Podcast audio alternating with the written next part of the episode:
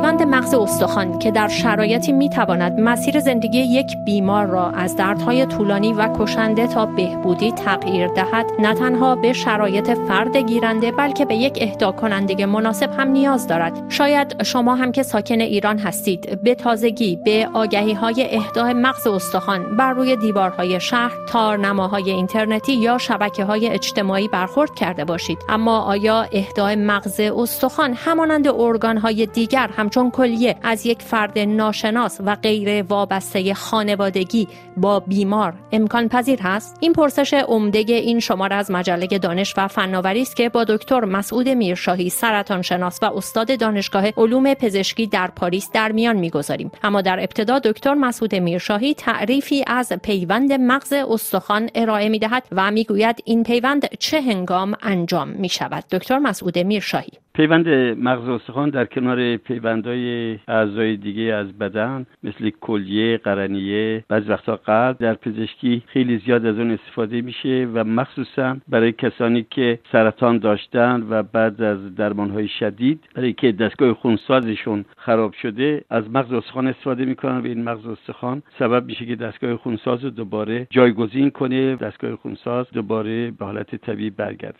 ولی دشواری بزرگی که در پیوند مغز استخوان هست برخلاف سایر پیوندها باید تناسب بافتی وجود داشته باشه. باید از نظر نه تنها گروه خونی از نظر گروه بافتی شخصی که عضوی رو میده باید خیلی خیلی نزدیک باشه از نظر ژنتیکی به کسی که عضو را داره می‌گیره. این برای قلب کلیه استخوان و بقیه اندام هایی که در بدن هست می‌تونه صادق باشه. پیوندی که از همه ساده تر هست که کمتر به این گونه تناسج نسجی تناسج بافتی احتیاج هست. پیوند قرنیه چشم هست که خیلی راحتتر. ولی در میان اینها سختترین پیوندی که معمولا همیشه با دشواری روبرو میشه پیوند مغز استخوان هست. دلیل این دشواری چه هست؟ بزرگترین دشواری برای پیوند مغز استخوان این است که اون پیوند خودش بر ضد بدن میزبان حرکت کنه و میزبان رو از پا در بیاره. این بزرگترین دشواری پیوند مغز استخوانه. کوشش میشه که تا جایی که بتونن از مغز استخوان خود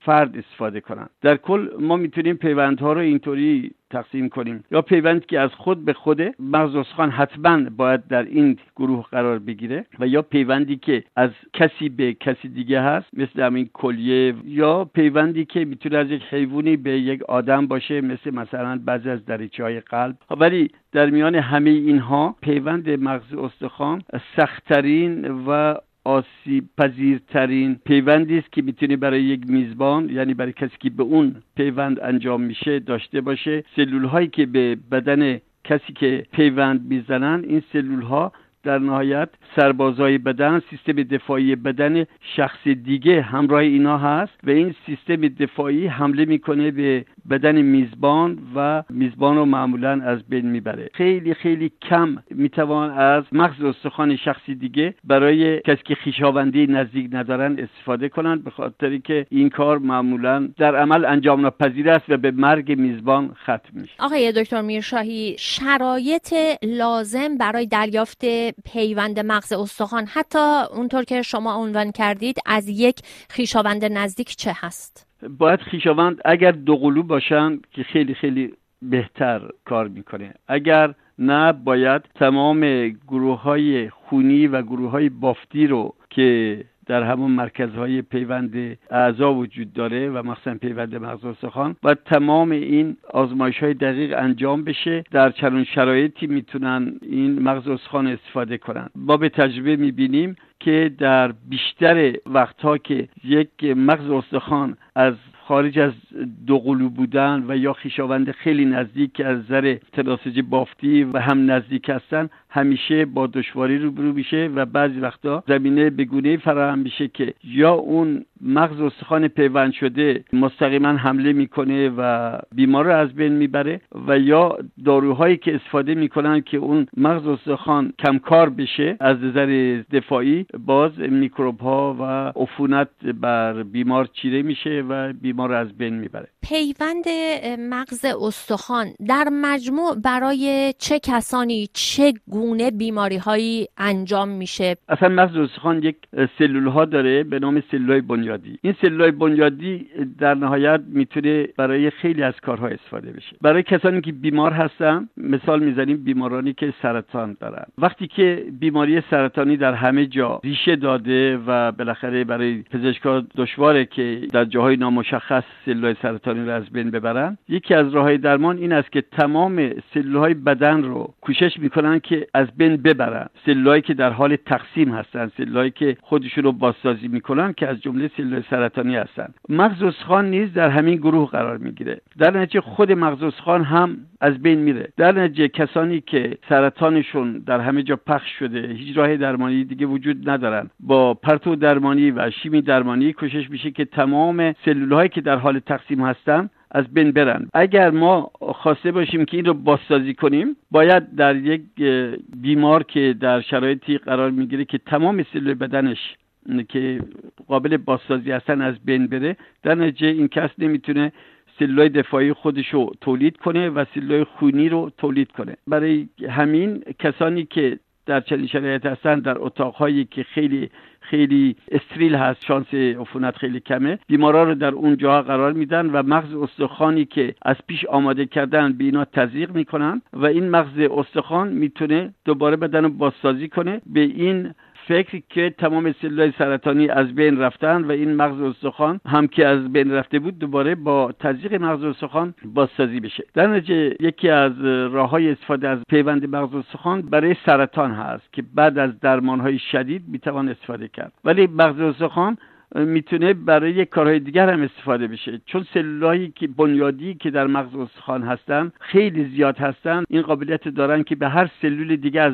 بدن تبدیل بشن. در نتیجه سلولهای مغز استخوان رو میشه خالص کرد سلولهای بنیادی رو استفاده کرد برای مثلا بازسازی قلب. خود من چندین بیمار رو به این گونه درمان کردم بیشتر از 60 نفر. چیزی که خیلی خیلی می‌تونه جایگزین مغز استخوان بشه و خیلی هم مفید هست خون بند ناف هست. خون بند ناف این خاصیت داره که دشواری هایی که مغز استخوان ایجاد می‌کنه خیلی کمتر هست. بعد از پیوند سلولای بنیادی خون بند ناف مثلا به بیماران سرطانی. دوم اینکه تناسج نسجی اون مشکلی که لازم هست که حتما حتما خیشاوندی خیلی نزدیک باشه در استفاده از سلولای بنیادی بند ناف وجود نداره. خطر خیلی کمتر است. سوم اینکه در کشورهای مثل ایران که زاد و ولد زیاد هست چیزی که از همه بیشتر است خون بند ناف هست. و خون بند ناف به همون خوبی هست که مغز استخوان. خون بند ناف یک راه خیلی خیلی ارزان قیمت. در دسترس همه قرار داره باید کوشش کنیم که مغز استخوان رو تقریبا استفادهش رو ممنوع کنیم. وقتی که از خود به خود نباشه و وقتی که از خویشاوند نزدیک نباشه و این اگر واقعا در بازار میفروشن در بازار کار اشتباهی است. چون اصلا این مغز استخوانی رو که می‌خرن کسانی که خریدار هستن این مغز استخوان به درد کاری نمی‌خوره که بتونن بیمار خودشون رو با اون مغز استخوان درمان کنن. خون بند ناف رو جایگزین مغز استخوان در مورد خون بند ناف جنین هم باز مسئله بسته نزدیک خیشاوندی اینها مطرحه یا نه؟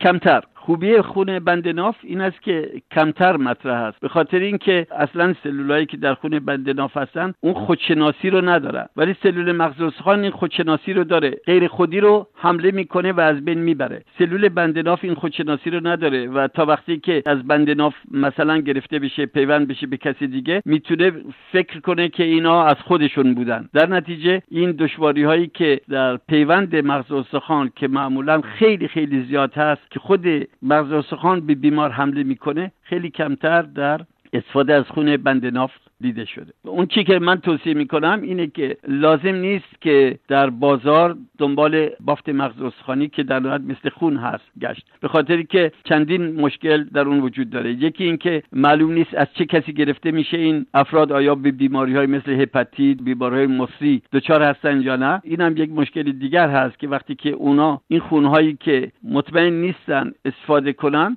یک بیماری را هم همراه مغز استخوان به بیماری میزبان می‌دهند. شاید بهترین راه همین باشه که توصیه بشه که از خریدن و تجارت مغز استخوان پرهیز بشه و بیشتر توجه بشه به پیوند خون بند ناف و اکنون در کشورهای دنیا بانک های خون بند ناف درست شده. با قیمت ارزان این خون بند ناف در دسترس بیماران قرار می‌گیره و هم هم در آینده چون سلول درمانی یکی از راه های خیلی خیلی مفید برای درمان بسیار از بیماری ها خواهد بود. از اون هم می‌توان در سلول درمانی استفاده کرد.